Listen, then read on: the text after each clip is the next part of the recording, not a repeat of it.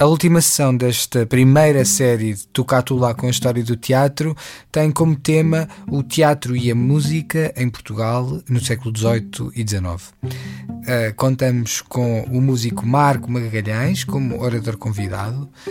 É licenciado pela Escola Superior de Música de Lisboa e pelo Conservatoire National Supérieur de Musique de Paris e é também doutor pela Faculdade de Ciências Sociais e Humanas da Universidade Nova de Lisboa, com uma tese sobre a modinha brasileira. É fundador, com Marta Araújo, de Os Músicos do Tejo, grupo dedicado à música antiga de que é maestro e diretor artístico. Eu uh, farei o papel de interlocutor, mais como curioso sobre a área em apreço do que como especialista.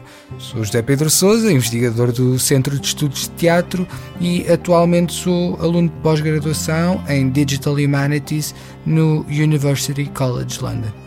Esta sessão foi gravada na Faculdade de Letras da Universidade de Lisboa a 14 de dezembro de 2022.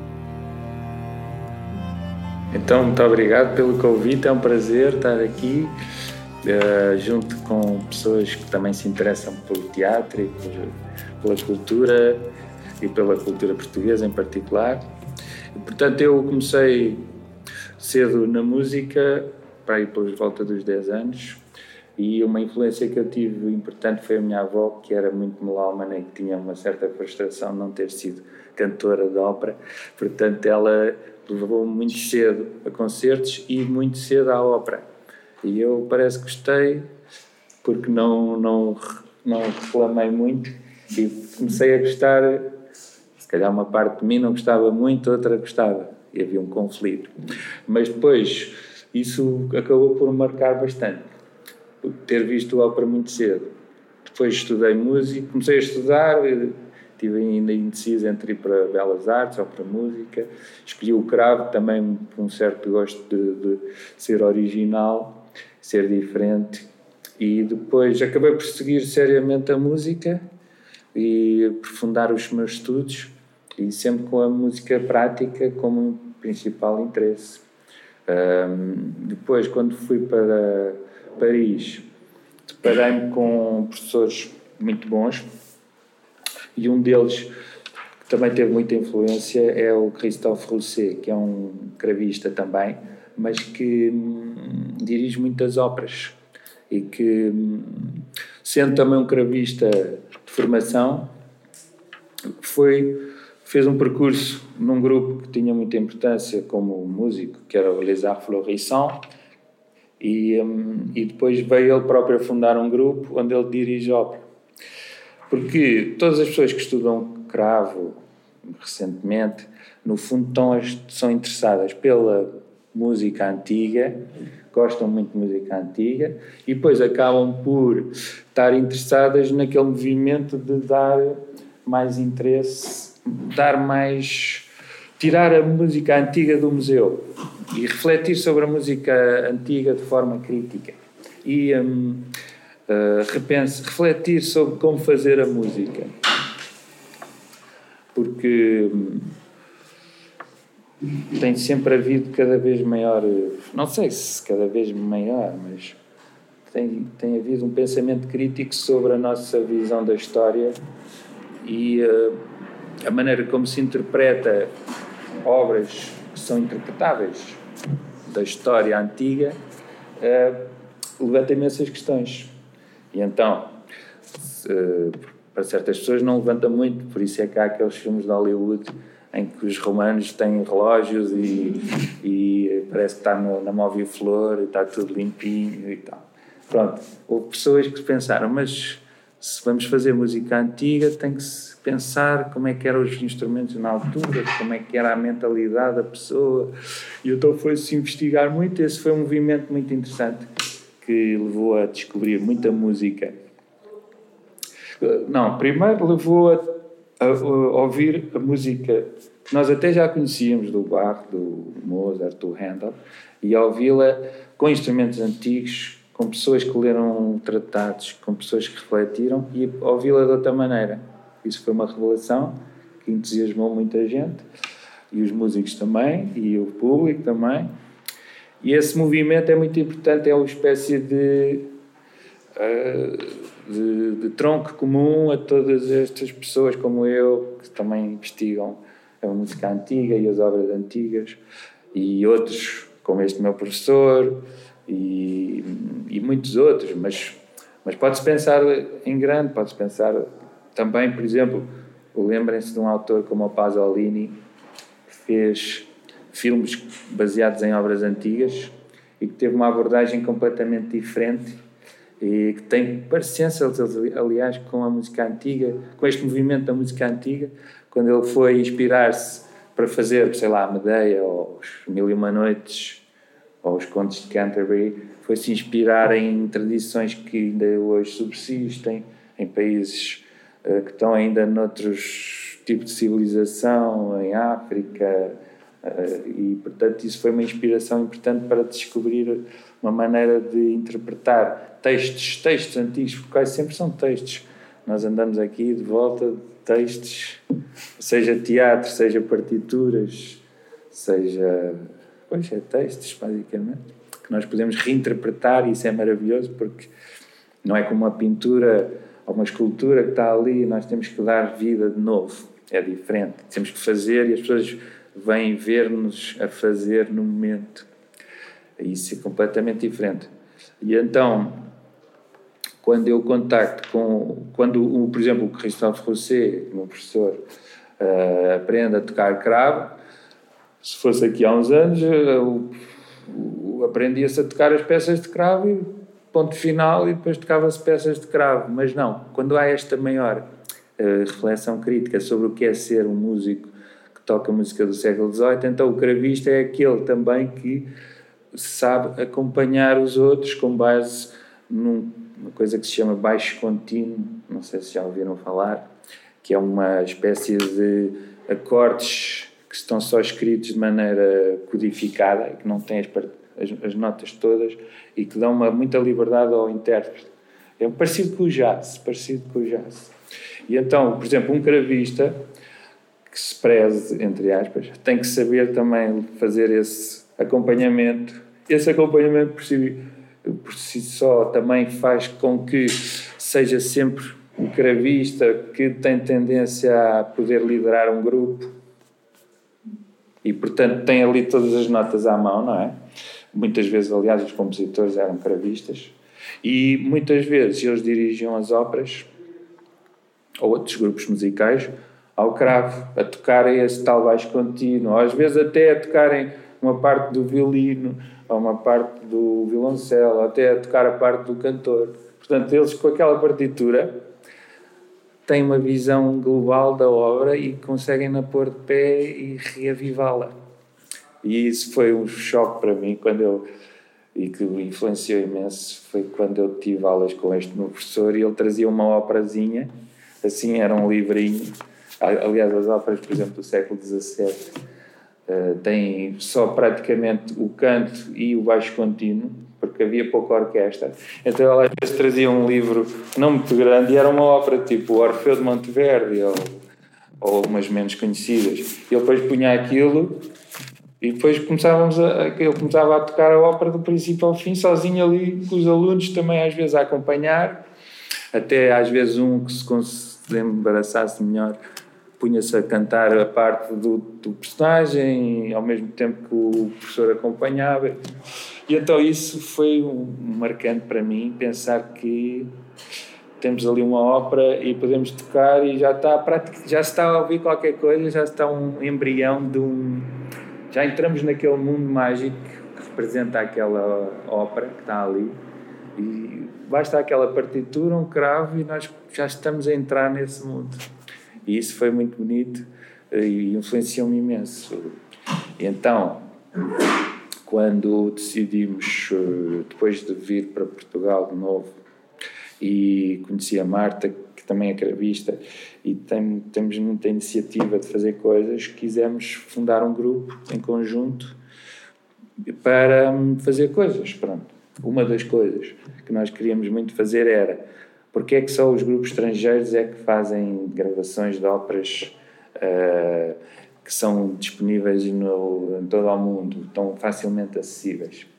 E então fomos dos primeiros grupos a fazer tentar, gravações de óperas que ainda não estavam gravadas e que são importantíssimas.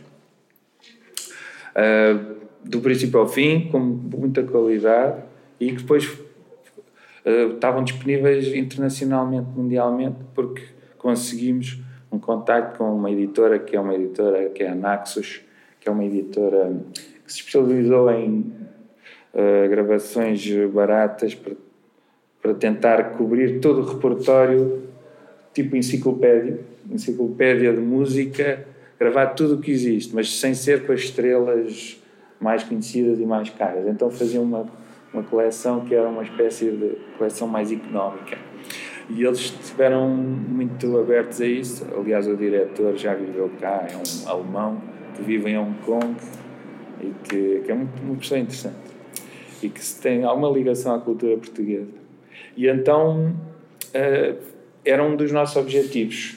Porque, por exemplo, até antes de nós, havia alguns grupos ingleses, holandeses, já com uma estrutura bastante sólida, quer a nível de conseguirem organizar e arranjar dinheiro, quer a nível de conseguirem tocar bem e fazerem com muita qualidade, com bons cantores, etc. Já tinham gravado certas obras do nosso repertório. É, gravaram, por exemplo, La Judita, do Francisco António de Almeida, o Tedeum de António Teixeira, só para dizer alguns que, for para falar em termos de teatro, é como se viesse, tivessem gravado, sei lá, o, uma obra, tivessem feito pela primeira vez em, em DVD uma obra do Gil Vicente e outra, sei lá, do, do Almeida Carreta ou assim. Portanto, é o equivalente, estão a ver, no teatro com a música é mais ou menos essa equivalência. Ou seja, era um bocado gritante que havia, e ainda continua a ser, aliás, gritante a falta de qualquer gravação que permita uh, difundir facilmente certas obras que se fazem parte da nossa cultura portuguesa. São mesmo monumentos, como há o monumento Mosteiros Jerónimos, há o monumento Retal do sei lá o quê. O... Isto é um monumento. La Spinalva, de Francisco António de Almeida, é um monumento. Uh, Irmão della Luna, da Avondano, é um monumento. Esse tal Tedeum já foi gravado por um grupo inglês, é um, é um monumento. São certos monumentos que precisam mesmo de ser gravados. Um deles que ainda nós estamos a tentar colmatar a ausência gritante de ainda de uma boa gravação tal integral é as tais Guerras del Crime em Gerona, que é uma obra-prima, eu acho, de comédia à portuguesa, muito característica e que teve imensa influência e foi imensamente feita e até o próprio título faz parte de uma expressão, uma expressão que se usa hoje em dia no, correntemente e, hum, e gravámos finalmente a versão toda com a música toda porque poucas pessoas até há pouco tempo sabiam que a Guerra do Crime em Girona é um espetáculo musical. É praticamente igual a um espetáculo musical, como se diz hoje em dia mesmo. Na Inglaterra, por exemplo, os, os musicais, os musicals, é teatro falado com áreas de ópera. Com algumas até, se pode dizer, canções. Mas o estilo deles era mais a ópera italiana, portanto é mesmo áreas de ópera italiana, teatro falado áreas de ópera italiana, teatro falado. Uma alternância. E, hum, e pronto, portanto, eu acabo por ser muito interessado pela ópera em especial. Outro fator que também teve muita importância foi hum, a grande qualidade dos cantores portugueses e, hum, e lutar contra todo um, um legado histórico-psicológico que é muito uh, atrofiador que nós temos. Temos vários legados histórico-psicológicos do quais temos que lutar contra eles. Um deles é, na ópera, os cantores portugueses não são bons. Isto é uma coisa que eu já. Se calhar hoje em dia os jovens nem sabem isso, mas era uma coisa que é uma espécie de tradição que vem do século XVIII ou mais. Os, os cantores eram, tinham que ser italianos, senão não prestavam. E então, uh, mesmo há pouco, quando eu comecei a ir ver ópera, uh, os cantores. Uh, havia até uma companhia de ópera, depois cancelaram essa companhia.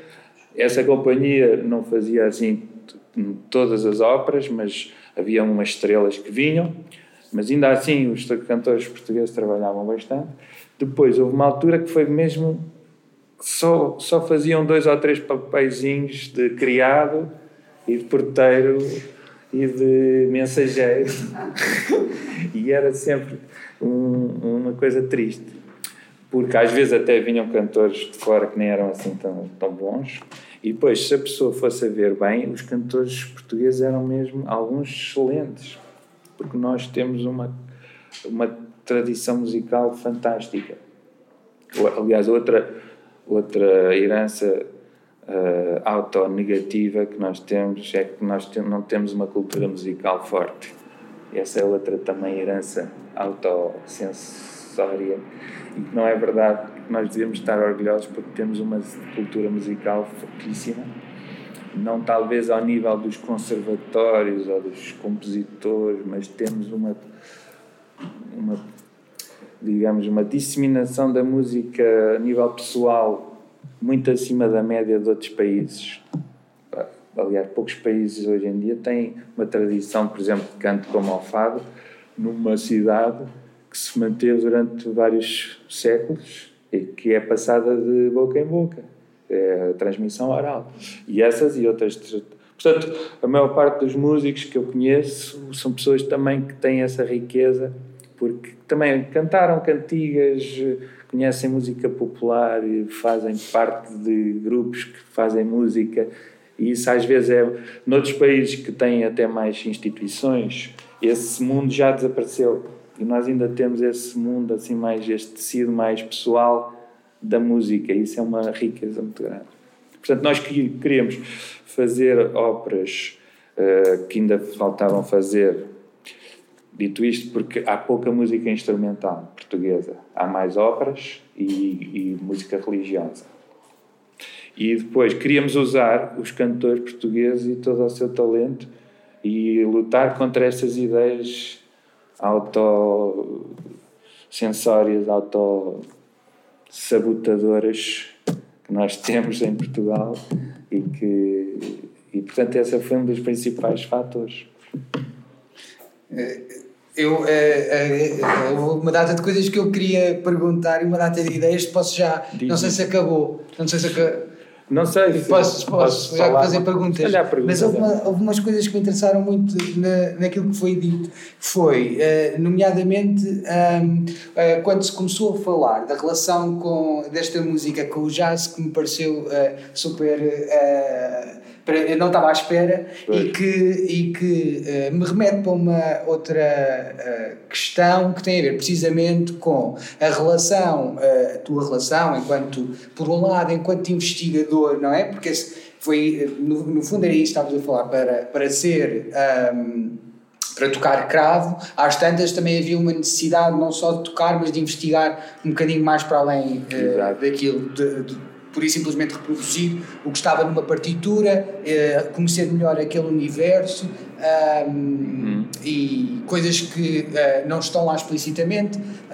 Um, Uh, eh, mas, uh, portanto, uh, há um lado que eu acho que foi aqui muito bem. Há dois lados nesse, nesse trabalho de recuperação deste património, que é, por um lado, esse mesmo de investigar, mas um outro que, é, que me parece bastante consciente, que é o de tornar isto vivo. Não tornar, não fazer disto um, um objeto arqueológico. Uh, e de museu, não é? Portanto, é, é, é recuperá-lo. E eu penso que na Uh, nas guerras de Alcrim e Manjerona, isso para mim foi bastante visível em alguns aspectos da, da encenação, digamos, que, que ali teve.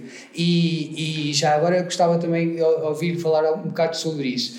e que tem a ver, por exemplo, com aquele, aquela parte, aquele minueto do Dom Fuas, que é uma que não estava, que a, que a música já não é. é, é uma, perdeu. Exatamente, e que portanto é uma construção uh, tua, pois. não é? E que eu gostava de saber como é que é esse processo de. Uh, portanto, há ali uma gramática, digo eu, na, no, no, na, na peça uh, e na música da, das Guerras de Alecrim e Mangerona, não sei, gostava muito de saber como é que é isso. Não, isso é muito giro, porque nós que trabalhamos no teatro cá em Portugal e quem trabalha em teatro em Portugal está muito ligado a, a ti, falo do século XVII, XVI, XVIII, XIX também, vai estar necessariamente ligado com a música, são campos que se interpenetram e, portanto, é bom saber algo sobre música, é bom trabalhar com músicos e, e eu gosto muito desse, desse trabalho.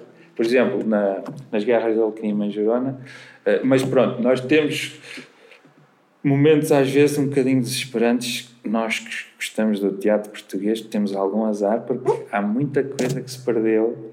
Há tanta. É, é, é tão, às vezes, frustrante. Como é que nós, por exemplo, estava aqui a dizer ainda há pouco, não há uma única imagem, desenho, acho que há um ou dois desenhos sobre o que seria um cenário, seria um, um palco em Portugal, não é? Uma coisa frustrante, um bocadinho lidamos com este negro, assim, escuro. Temos um desenho de um, de um, de um, de um cenário de uma ópera que, por acaso, nós gravamos, que é o Il Mondo della Luna. Temos uh, um desenho do teatro de Salitre. Depois, não temos desenhos assim de alguém que fizesse um desenho deles, os atores, como é que eles estariam no palco. Temos umas descrições, temos muito pouco. Depois, quando. Uh, deparamos com obras que estão praticamente prontas, é um, nós ficamos loucos, não é? Porque é, é fantástico. Então, As Guerras de Alecrim, temos o texto todo integral. No texto integral que vocês conhecem, está lá as áreas, os recitados, trios, etc. Depois, felizmente, quando se levou para o Brasil, uma companhia tinha as partituras, depois veio, vieram parar à biblioteca da, da Vila Viçosa, as partes dos instrumentos para tocar essas áreas e essas, um, esses números musicais. E infelizmente perdeu-se todas as vozes masculinas. Cada, cada, cada instrumento tinha a sua partitura, são as partes separadas, como se chama. É, por exemplo, a parte do violoncelo, a parte do trompete, a parte do, da cevadilha, a parte do semicúpio Pronto. As vozes masculinas do semicúpio não temos, por exemplo. Não temos a parte do, do semicúpio, do Dom Gil Vaz, etc.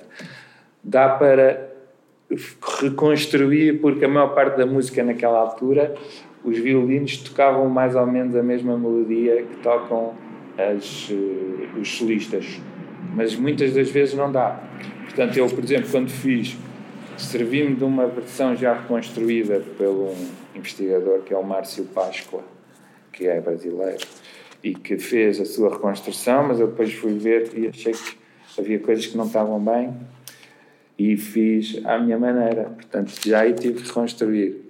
E, um, e como dizias, havia um minueto que eu achava muito giro, a situação que ele cantava um minueto que é uma espécie de senha para deixar entrar em casa e fazia-me muita pena não haver música naquele momento, então compus uma coisa muito simples, sem grande.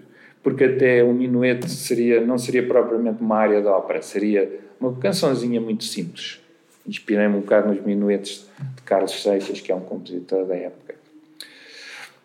Mas, por exemplo, eu acho que, eu acho que certas referências da nossa cultura musical deviam estar muito mais presentes no nosso dia a dia nós conseguimos fazer isto uma vez, mas isto, a Marta diz sempre isto também, a minha a mulher, que é também diretora, devia-se fazer quase dois em dois anos esta, versão, esta ópera. A La Spinalba, uh, uh, O Irmão della Luna, Il Triunfo d'Amore, certas obras de teatro ou musicais que deviam ser referências. Assim como em França estão sempre a fazer o Malade Imaginaire e o e o Tartuffe e o Berenice, etc.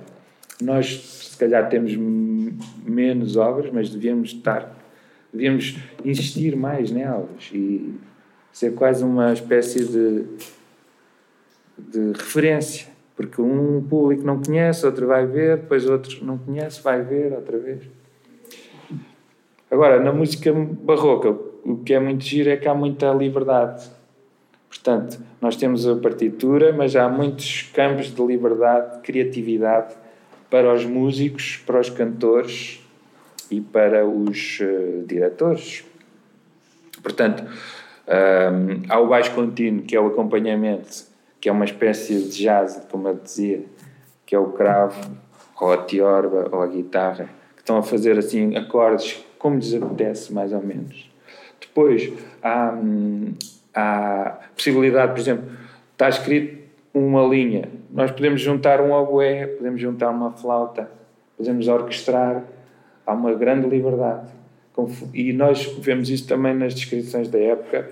Temos versões em que fizeram com eh, cinco músicos, outras fizeram com dez, outras fizeram só com um oboé e um tambor. Sei lá, às vezes temos descrições da época até esquisitíssimas, como é que eles fizeram a música só com aqueles instrumentos. E depois o cantor, e isso estamos muito próximo do teatro, o cantor era um ser especial e que podia ir do médio ao mágico, ao extraordinário, ao maravilhoso. Se um ator bom já é maravilhoso, agora imaginem o que é um ator bom que consegue ainda por cima inventar música no momento. E isso acontecia muito na ópera, era um dos fatores que fazia ir à ópera, era ver como certos, não eram todos, certos atletas, digamos, primadonas, prima-homos, uh, eram capazes de fazer coisas mágicas e impressionantes, quer a nível de virtuosismo, de controle do som e controle da, das notas e da, da ressonância, quer ao nível da ornamentação. Vocês já ouviram falar nisso, não é? Ornamentação, improvisação. Portanto, o, os atores. Aliás, eles chamavam-se atores, muitas vezes diziam atore e músico, não se chamavam cantor, era um termo que não se usava muito. Músico ou atore. E então eles faziam no momento coisas improvisadas juntavam, embelezavam a linha melódica que já existia, portanto tinham que embelezar dentro do esquema que já existia, mas há milhares de possibilidades de fazer isso. Tinham espaços pré-determinados na ópera onde podiam a ópera a orquestra para e eles podem também inventar uma improvisação, que eram as cadências, como se chamava, e depois eh, podiam também, e isso era uma luta entre os compositores, produtores, criadores e os intérpretes, podiam dizer: Ah, não gosto muito dessa área, vou, vou fazer outra que eu gosto mais, que eu costumo fazer. então tinham as chamadas áreas de algibeira, que era. Chegavam a um, um sítio, pediam-nos para fazer: Olha, compomos esta ópera fantástica, lindíssima fiz esta área para si. Dizia, por exemplo, o Mozart chegou a acontecer isso. Dizia, tens aqui esta área. Ele, ah, mas eu estou habituado a cantar. Quando é assim, áreas apaixonadas, eu prefiro cantar esta do outro compositor. Ou então, às vezes, até compunham eles, alguns compunham. Prefiro cantar esta que tem mais efeito e faço um sucesso enorme. Então aí às vezes o Mozart ou o Francisco António de Almeida ia dizer ok, então eu faço outra e tal, e lá conseguia convencer. Esse jogo é muito interessante, por um lado, mas completamente diferente do mundo atual, não é? Onde há uma primazia muito do, do controle do encenador e do controle de outros uh, agentes de, de, de produção dos espetáculos, nem sempre, mas também há alguns espetáculos onde se favorece a improvisação. Mas isto são, são coisas que nós conhecemos de. Aliás, em Portugal nós temos a sorte de, de conhecer assim exemplos de pessoas, músicos ou atores que eram assim um bocado desse género e eu acho que era parecido com o que seria na época. Por exemplo, o Carlos Paredes, para mim é uma referência incrível, porque ele era o próprio compositor das suas obras. Portanto, ele fazia sempre diferente também. Certos fadistas, certos guitarristas de fado têm aquela aura de hoje apetece-me fazer assim, e está toda a gente, ah, ele fez assim, assado e ninguém sabe, e há um certo mistério, também ninguém vai dizer é melhor hoje fazer assim. São coisas que não dá para controlar. E, e os atores também, havia atores com muita personalidade que também não eram facilmente controláveis e que apetecia-lhes fazer uma coisa e faziam. E eu gosto de estudar este mundo antigo muitas vezes para encontrar reflexão crítica sobre o mundo atual. Mas acho que também não se deve uh, estudar este mundo antigo como uma espécie de, isolamento do mundo atual. Vamos para aquele conforto daquele mundo antigo e aquilo, aquilo é que é bom e aquilo é que é fantástico e recusar conhecer o que se passa atualmente e uma coisa perspectiva arqueológica só vamos desenterrar este este monumento mostrá-lo e e pronto, basta mostrar e tal, sem, sem grande intervenção, porque isso é muito difícil. Se nós fôssemos a pensar dessa forma, pegávamos da Alpima em Gerona, dizíamos só o texto assim, de uma forma tipo ditado, para alguém poder estar a ouvir e conseguir escrever tudo o que se diz, mas isso não é o, o interesse da arte, não é? Portanto, uh, põe-nos imensas questões, essas coisas. Hum, eh, já agora, o, eh, depois também gostava de saber um, se a questão da opção, eh, voltando às guerras de Alquim e Girona, se a opção da, da. Porquê a opção da versão concerto, não é? Um, se pois. foi, acima de tudo, por, por meio, por disponibilidade ou indisponibilidade de meios, ou, e outra opção que eu também achei, e também uh, outra coisa que eu achei interessante e que também gostava de perceber qual é que é a experiência um, nós também temos andado a estudar muitos intermeses uh, e, a e a tradição do intermese ibérico, a passagem do, de um campo, principalmente a tradução do espanhol para português, e o que nos deparamos muitas vezes e o que nos parece ser mais ou menos uma. O que temos vindo a considerar que é uma quase prática, em muitos dos casos em que o intermédio espanhol é traduzido para Portugal, o que acontece é a dimensão do espetáculo em Espanha é reduzida. Muitas vezes o que nós temos é menos músicos no intermédio. Aquilo que em, que em Espanha eram músicos, em Portugal são os atores que fazem hum. e que cantam. E, e isto. Uh, uh, Uh, tem-nos feito pensar um pouco. Há, há, há, uma questão, sem dúvida, que parece ter a ver com, com uma questão de recursos, uh, ou escassez deles, não é? é. E, e, por outro, mas que se calhar também tem a ver com a própria, uh, pergunto eu, com a própria qualidade do, do intérprete e do cantor. Eu achei, e do intérprete, do ator ou cantor, uhum. ou daquele ator, como, como referiste tanto. Um, a, a questão das guerras de, de Alecrim e Manjerona, achei muito interessante a ver essa justaposição entre pessoas que nós conhecemos uh, como atores e outras que, que uh, nitidamente cantores uh, líricos. Um, e, uh, quer dizer, obviamente uh, percebes, não é? É uma coisa que é, ter, é uma experimentação. De onde é que vem essa experimentação? Qual é, uh, o, o, resultado para mim foi, foi bastante extraordinário, foi. porque pareceu-me que os cantores representavam melhor do que os atores. não sei se, foi, foi. se, me faço, se me faço entender, mas. Um,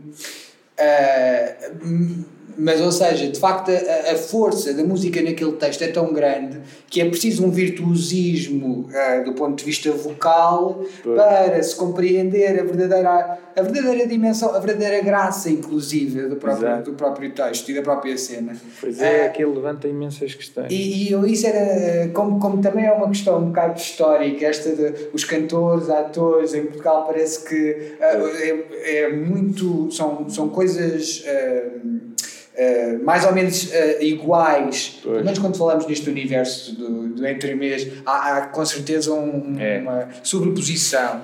Aliás, aliás. Que em Espanha parece haver, não parece haver tanto, há uma maior divisão do trabalho. Se calhar, não sei. Se calhar em Itália é que havia, é uma, pronto, Itália é uma referência porque era o, o país da ópera e era de onde vinha toda a ópera para toda a Europa, principalmente. E todos os mestres, havia um savoir-faire que era muito acima da média, pronto. E eu tenho a certeza que, porque tenho lido, havia um elemento, um, uma casta, digamos, rara que era os super cantores de alto nível, pronto, que era músicos com uma formação de músicos fantásticos, eram bons atores também, mas o mais importante era músicos, mas não é só ser bom cantor como hoje em dia, isso é que eu estou a falar, era ser quase compositor, ser tocar lá com o compositor. Os, os compositores, um, os, os cantores, se calhar compunham uma ópera facilmente. Não é que hoje em dia nenhum cantor praticamente é compositor, quer dizer. Pronto, este era um, um, uma casta à parte. Depois havia os cómicos. Havia, eu acho que havia muitos géneros de pessoas no teatro. Havia os cómicos que se calhar até vinham mais do teatro e depois tinham jeito para cantar, mas o, o mais importante era serem cómicos e serem divertidos e, e depois cantavam, porque nós não podemos esquecer que há um fator importantíssimo. Nós vivemos num mundo pós-amplificação sonora. Pronto. A grande mudança foi quando se inventou os microfones, a amplificação, mudou-se tudo. Os jovens hoje em dia, as pessoas não se dão conta do que é isso em termos de mudança de mentalidade. Antigamente, para ouvir música, tinha que estar uma música aqui, não havia outra hipótese. Talvez havia umas. Uh, havia uns relógios que têm música e tal, que aliás são fontes de conhecimento sobre aquela época mas não era impossível.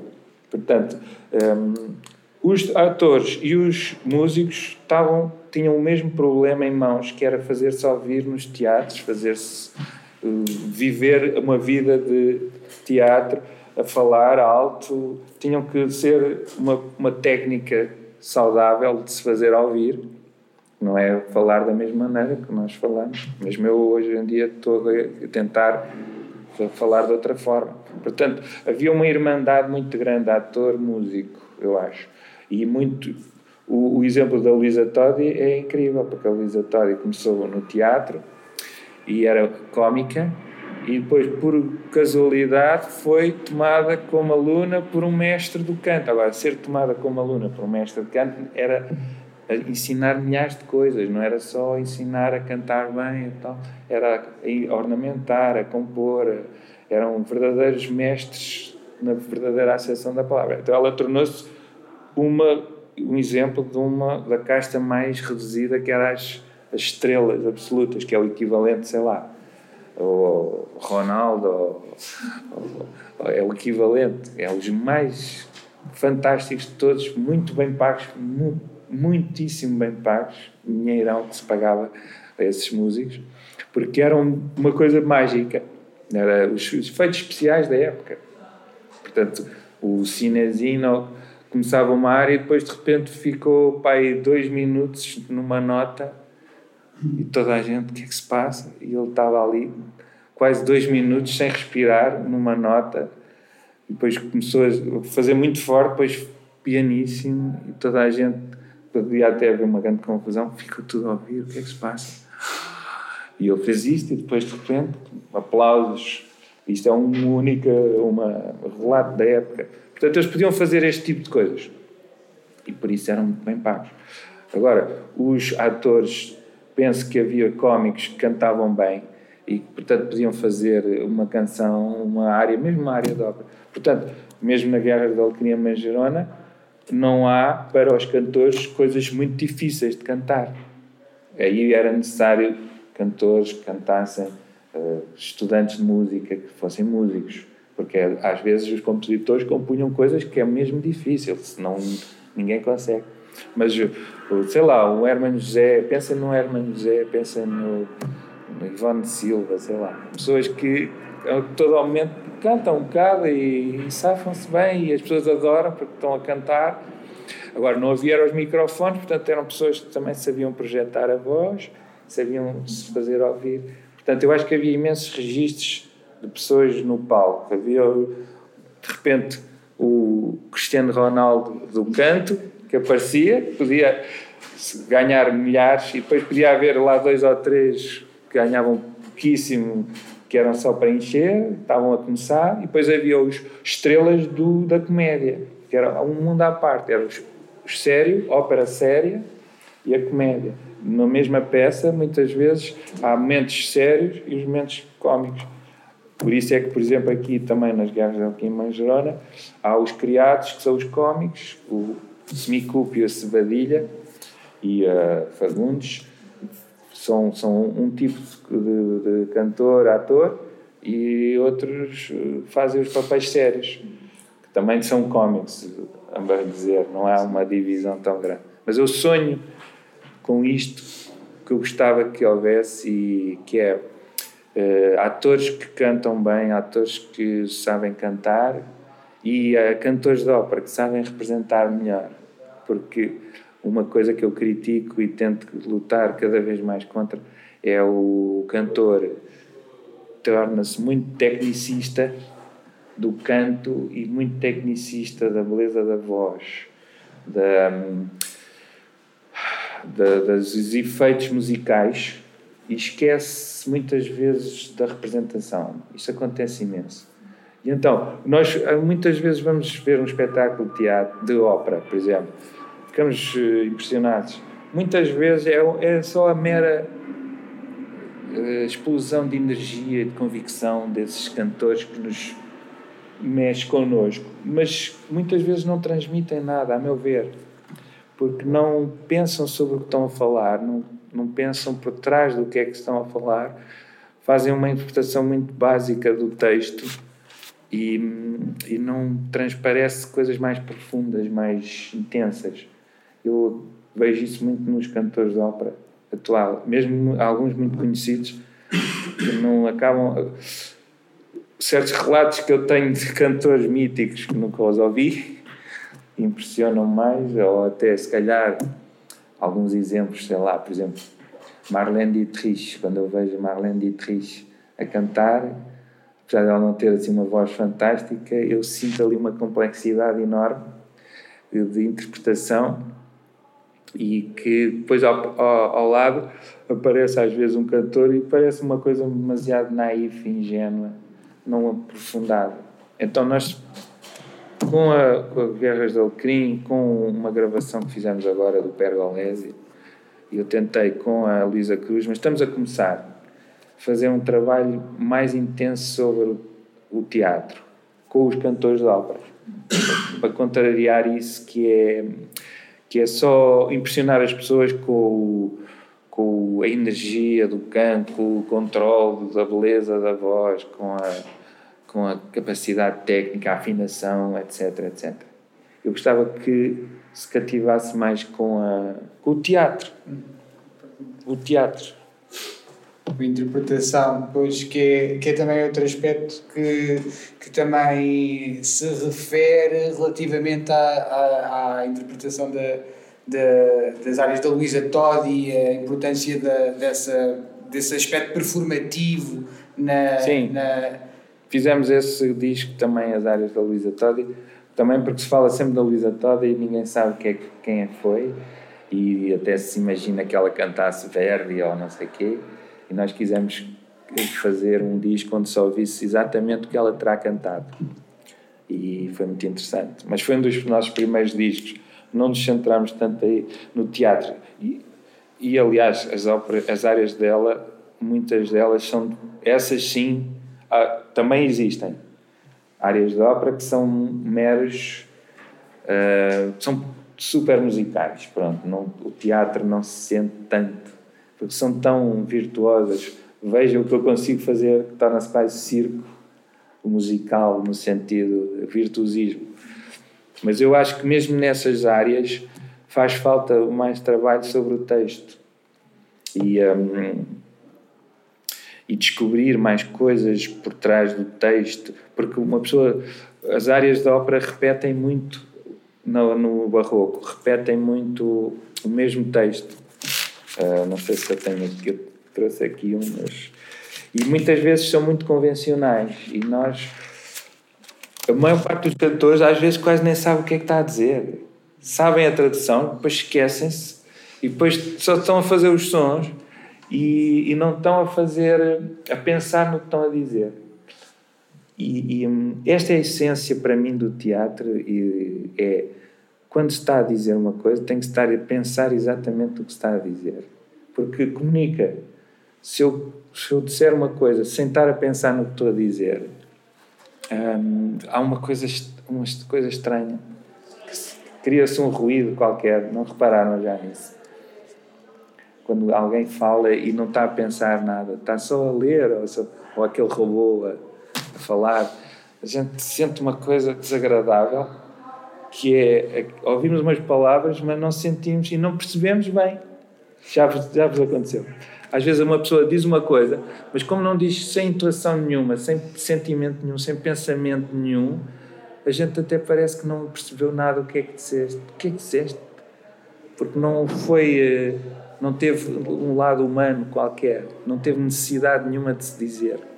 E então nós procuramos contrariar isso na interpretação. Isso, uh, por exemplo, às vezes chega um cantor impressionante, com uma voz impressionante, mas quando não há esse fator eu não me impressiona muito, não às Fico... vezes não acontece só com os músicos, diria eu. Pois, mas os, os atores também acontece muito isso, que é, é só a coisa, a energia. Uma coisa que se usa muito hoje em dia é energia. Energia, ser assim, ser enérgico. Ser... Mas isso não, não serve para nada. Energia é só despender energia. Fica um bocadinho tipo bom aluno o bom aluno da turma que vem, sou muito bom aluno, sei, aprendi isto tudo e vou dizer isto tudo, vejam. E eu não quero isso, eu quero ver pessoas complexas no palco, quero ver, até quero que escondam. Eu gostava que escondessem mais as coisas. Isso é que é, os bons peças e bons atores que eu vejo são aqueles que até conseguem esconder coisas que a gente apetece querer perceber o que é que está a passar, mas eles escondem.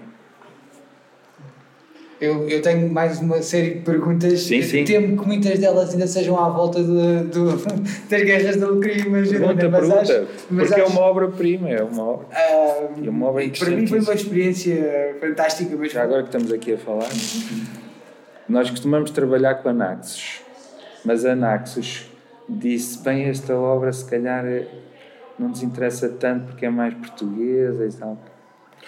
E uh, teatro falado, portanto, nós editamos se for só a música. E nós não queremos avançar assim, porque por várias razões. Porque, primeiro, ia ser a primeira vez que podia estar a obra toda, do princípio ao fim. Segundo, nós, esta opção estética ou filosófica de convidar atores para cantar tem uma razão de ser que se percebe bem quando se está a ver a peça. Eles estão a representar e depois começam a cantar. Mas só ouve a música, a gente ouve, ah, este cantor não canta, não é cantor, canta com uma voz tão, tão diferente dos outros, porque nós temos cantores que são cantores de ópera excelentes, temos excelentes cantor, atores, como a Luísa Cruz, o António Machado. O António Machado não canta, mas a Luísa Cruz canta mas não é cantora de ópera, canta com uma voz mais menos trabalhada, portanto ia ficar mal. Estamos a tentar editar este, esta obra tal qual. Já pedimos à Gulbenkian, estamos à espera, e o Triunfo da Amor é uma serenata, também fizemos, essa é em italiano, mas uh, interessa-nos muito a música em português, porque uh, foi pena fazer pouca música em português. Houve algumas forças, como eu disse, autonegativas. Mesmo em Portugal, o rei Dom João V era um bocadinho. proibiu os vilancicos, que, que era uma coisa ah, profundamente portuguesa, apesar de muitos serem cantados em espanhol, mas havia também muitos em português. Proibiu os vilancicos era só missas em latim. Depois alguns entrepreneurs começaram a fazer teatro musical em português, com aqueles compositores como o Marcos Portugal e, e outros. Então há obras eh, como, sei lá, A Vingança da Cigana, vocês já ouviram falar, e, e o Saloia Namorada, etc. São em português, com música. E depois no século XIX há muitos. E depois, no século XVIII havia muitos, mas não se faz ideia onde é que está a música deles. Perdeu-se completamente. Esse da Pregarina é um dos poucos que temos música, mas também dá para adaptar muita coisa. Nós já fizemos algumas coisas nesse campo. Há uma fonte que eu gosto muito que é o prefácio, um, um texto que puseram no programa de uma ópera que se fez no Teatro dos Condes, salvo erro, em 1770, 80, que os empresários fizeram um texto a dizer porque é que eles estavam a fazer aquela ópera ali e que quisemos fazer na nossa língua e com e que tem os nossos autores também se têm desenvolvido tanto, apesar de haver tanta loucura, entre aspas, eles não dizem sim, pela ópera nós também quisemos fazer eh, para valorizar os nossos artistas, e, um, mas eram aristocratas também, estavam ligados a, às pessoas que iam a São Carlos e portanto também imagino que era um público também selecto, entre aspas, mas sabe-se então que os teatros podiam ser assim mais populares também. Não, não, não, não sei assim muito bem, também não há muitas fontes, creio eu. Nós no nosso temos bastante jovens também, às vezes, não é só pessoas mais idosas que se interessam mais pela música antiga, bastante jovens sentem um ambiente ligeiramente diferente de outros grupos ou outros contextos onde se apresenta música clássica, porque nós não criamos, acho eu, um ambiente diferente. Somos, prezamos muito a, o lado humano para já dentro do grupo, para haver um ambiente mais brincalhão no bom sentido, porque nós playful, porque nós somos artistas, estamos sempre no play. Play é um jogo, não é? Em português não é assim que se diz, mas em inglês é play, é tocar música, é play music, representar, play, é um jogo. Nós temos que pensar que é um jogo divino, uh, espiritual, é um jogo espiritual e que temos que estar, eh, são seres humanos, não estamos ali no, no conservatório a avaliar e a criar aqueles ambientes desagradáveis que se criam nas orquestras às vezes, que são estruturas assim um bocadinho, que às vezes. Mas queremos muito que as coisas tenham muita vida e, e descobrir a vida por trás dessas, dessas obras às vezes não é fácil.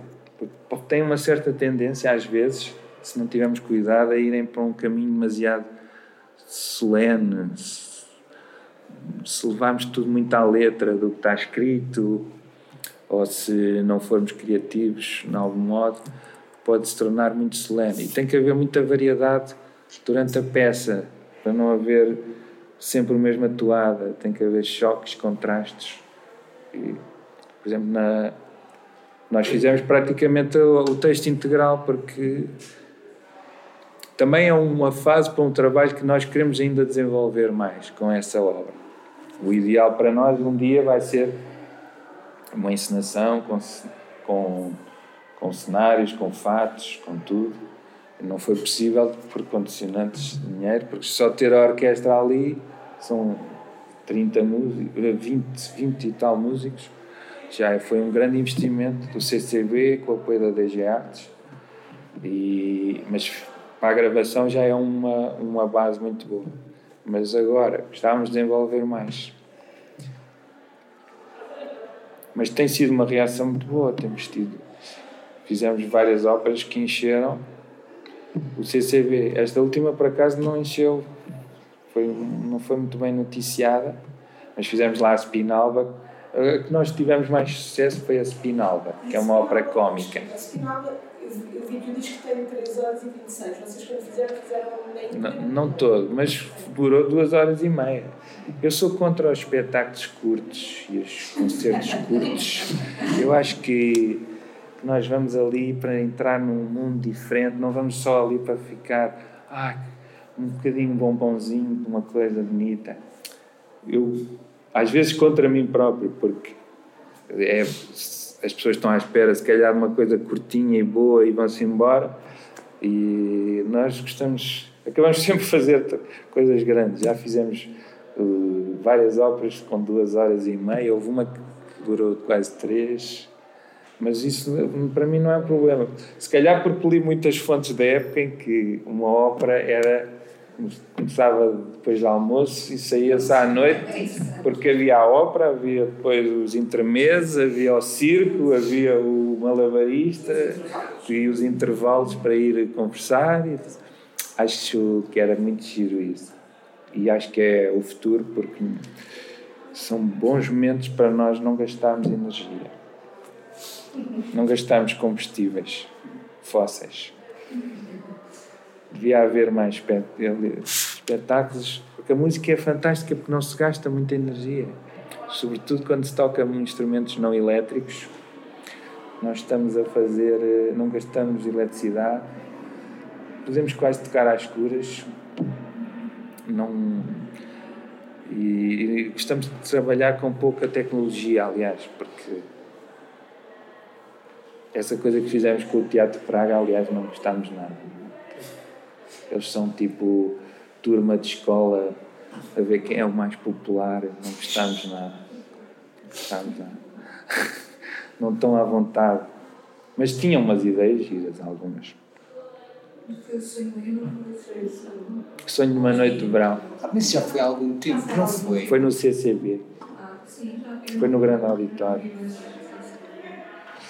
porque eles partiram de um princípio engraçado que era um, na altura quando se fez aquilo Sonho de uma Noite de Verão é baseado no Shakespeare mas não tinha praticamente Shakespeare na altura quando se fez em 1700 e tal já era 100 anos depois dos próprios Shakespeare então na altura quando se fez o Purcell fez com um, um libertista fizeram um espetáculo novo baseado no Shakespeare não havia praticamente palavras do Shakespeare. Textos, havia duas ou três versos. E eles partiram desse princípio uh, para fazer também hoje uma nova versão completamente inventada por eles. E, mas eh, mas não, não foi dos espetáculos mais interessantes. Nós gostamos de fazer os, os, os antigos, mas não também com essa arqueologia autenticista, historicista, porque não, também não gosto disso, também não gosto daquela ideia que nós vamos reconstituir como era na época.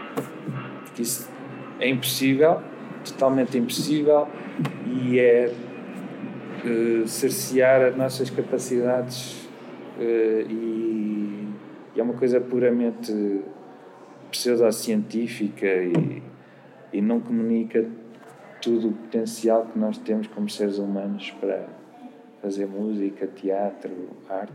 E há muitas coisas que vêm de forma intuitiva. Nós não podemos basear tudo na nossa razão, no nosso conhecimento.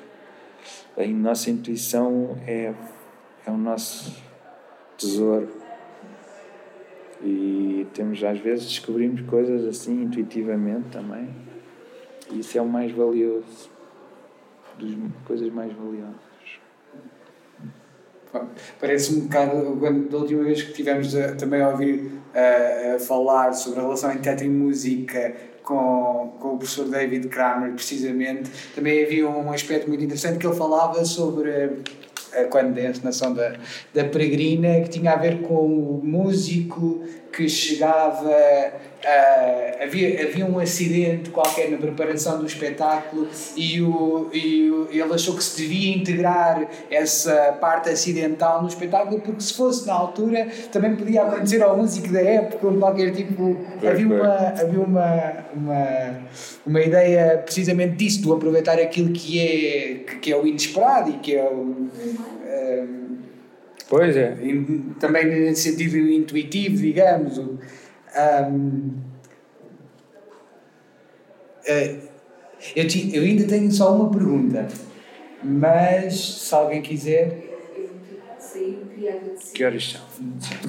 Mas também posso. Também tenho um ensaio ali na biblioteca. Aliás, estão convidados, se quiser. No sábado temos um concerto no, na Igreja de São Domingos na, integrado naquele Natal EGEAC, aqueles concertos nas igrejas EGEAC, no sábado às 21h30. Posso? Então, sim, sim, só para, diz, diz. Só para terminar, é muito rápido, é só porque nós temos andado uh, também a, a, a, é uma, é uma questão que eu acho que tem preocupado muitas pessoas que estudam o teatro em, em Portugal a partir de, de determinada altura. Um, finais do século XVII, início do século XVIII, e que voltamos, agora voltamos aqui ao, ao António José da Silva, e que uh, tem precisamente a ver com, com aquilo que é o gosto português, ou Pois. O que é que é exatamente, exatamente isso? Isso tem sido falado e é falado algumas vezes. Nós uh, também tentamos perceber, uh, nomeadamente também através das traduções, é uma coisa que às vezes nos preocupa porque há um tipo de adaptação uh, nestes entremeses que também há, há algumas coisas em comum nas traduções que parecem evidenciar ou apontar para umas características gerais de um gosto que é, que é o de cá. E eu queria saber já agora o que é que pensas em relação se isso também pode ser alguma coisa, ou se é evidente ou não, de todo, se isso também se reflete ao nível da música, da composição, da. Uh, Sim. Da parte musical das peças. Também é só uma coisa dos textos ou da. Tenho, temos pensado muito nisso, tenho pensado muito nisso e e hum, pronto. Quando, esse termo vem daquela coisa, ópera ao gosto português, não é?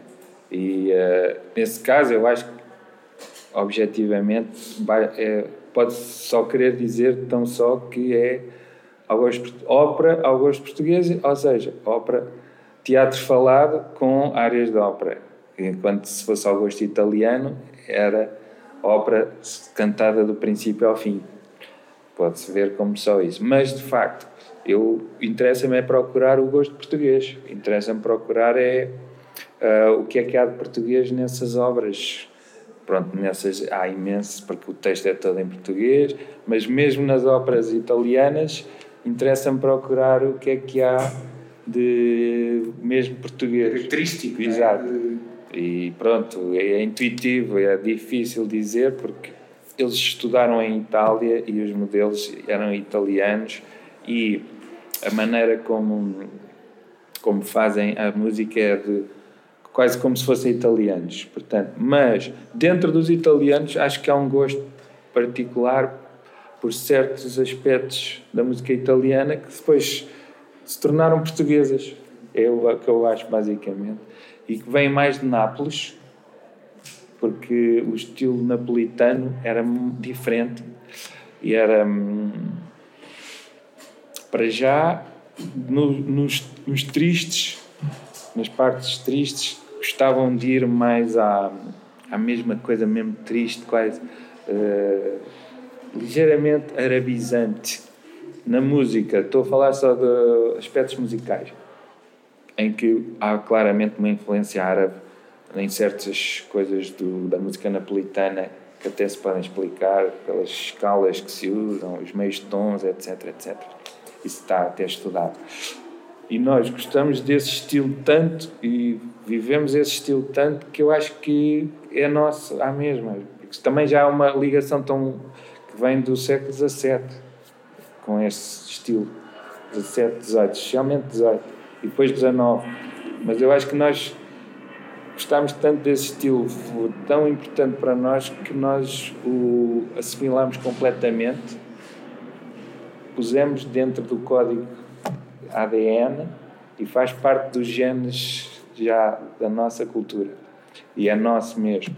E isso nota-se nas peças tristes, em que nós sentimos essa tristeza mesmo mais escura, mais negra e com aquele lado de quase cantilena assim meio arabizante depois no, nos, nos, nas coisas mais cómicas também também acho que há um lado português assim com um certo grotesco também que nós gostamos muito e que que mesmo nas guerras de Alecrim se nota um bocado. E hum, e depois nas modinhas é todo um campo que eu trabalhei, que eu estudei e que, hum, que também faz parte de um movimento europeu que são canções acessíveis a todos, qualquer pessoa pode cantar, que era um movimento que foi europeu em França chamava-se romance, em, em Espanha chamava-se seguidilha ou outros nomes. Mas o, a base de tudo era canções que qualquer pessoa pode cantar, ou áreas de ópera adaptadas, facilitadas. Ou mesmo a própria ópera começou a propor áreas que são fáceis. O Jean-Jacques Rousseau é um exemplo. O mesmo, mas mesmo antes dele, o Lully já fazia isso. Já fazia uh, uma obra que tinha aqui e ali umas canções tão fáceis que entram tão bem no ouvido que eram eram para outro registro, era para contaminar toda a gente e para passar a barreira do conhecer e era para passar a barreira e às vezes tornava-se viral, como se diz hoje em dia, não é? e eram essas melodias super simples que qualquer pessoa pode cantar, portanto podem difundir-se mais. Isso havia Uh, em Portugal isso encontra-se nas modinhas, mas nós temos a particularidade de termos mais influências extra-europeias nessas canções, por força do Brasil e dos, dos escravos, e havia muita música com percussão, assim quase sem harmonia, sem, em que só, só havia uma alternância de acordes, que são os lunduns, e portanto nós temos essa coisa na base da nossa cultura também. Portanto, isso é. Encontramos o gosto português. Por isso é que eu quis fazer as sementes do fado, um bocado influenciado pelo estudos do Rui Vieira Neri, que encontrava nas modinhas o antecedente do fado atual, o mais antigo antecedente do fado, e nós fizemos um bocadinho ao contrário, convidámos um guitarrista de fado, ouvimos muito fado, para fazer essas cançonetas dessa época, as modinhas, um bocadinho influenciadas pelo fado, porque há de facto essa raiz. É isso. Ótimo. Não sei se mais alguém tem mais alguma pergunta ou algum comentário. Comentário, pergunta, informação útil. Tá bom? É? Que horas então, são? Fico muito, muito obrigado. Por, aprendi imenso e acho Nada. que aprendi Obrigado. É bom falar sobre estes assuntos com pessoas que também